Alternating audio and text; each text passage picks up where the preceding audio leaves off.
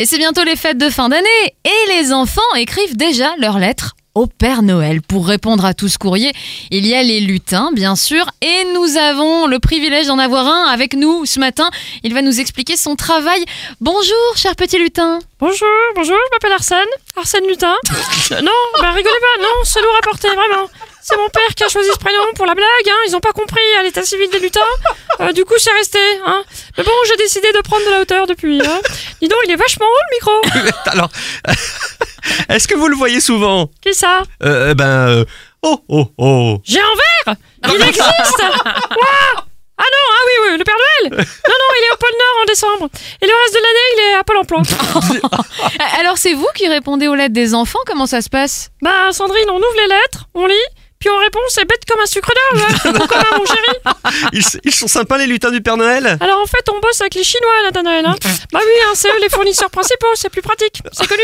Les Chinois, ils ont tout racheté, hein. y a qu'à voir les gilets jaunes. Mais quel est votre rôle précisément? Alors je trie les sauces. Eh ben, Quelle sauce? Bah les sauces salées, sucrées à emporter, parce qu'il y a un des lutins qui bosse dans un restaurant chinois le reste de l'année. Alors il ajoute sauce piquante ou soja, tout ça dans les cadeaux, comme dans les menus. Réflexe. Du coup, moi, je passe derrière pour les enlever. Vous avez toujours euh, le même genre de liste de jouets Ah non, aujourd'hui, c'est plus des listes, hein, c'est des braquages. Les gamins à 4 ans, ils veulent un ordi portable. Du coup, on envoie le matos, mais on donne la notice de démarrage en chinois. Ah, tu veux un ordi portable Ok, bah apprends le mandarin. Vous avez quand même de jolies lettres, euh, on espère en tout cas. Ouais, mais les gamins, c'est plus que c'était. Hein. Il y en a qui envoient des bons Wet Watchers au Père Noël pour qu'ils fassent un régime avant de passer par leur cheminée. Ah, c'est la génération 5 fruits et légumes par jour. Hein. Sinon, il y a ceux qui veulent pas de cadeaux et à la place la paix dans le monde.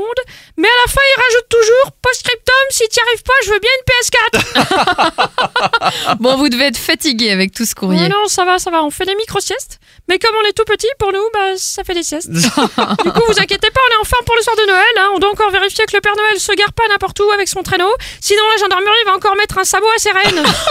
Allez, encore un mois et j'aurai ma paye en Ferrero Rocher. Je fiche, je vais postuler comme top modèle chez Petit Bateau. Allez, joyeux Noël à tous Merci beaucoup Merci, joyeuse fête à tous. En effet, donc de la part de notre humoriste Sandrine Richen qui s'est déguisée aujourd'hui dans la peau d'un petit lutin.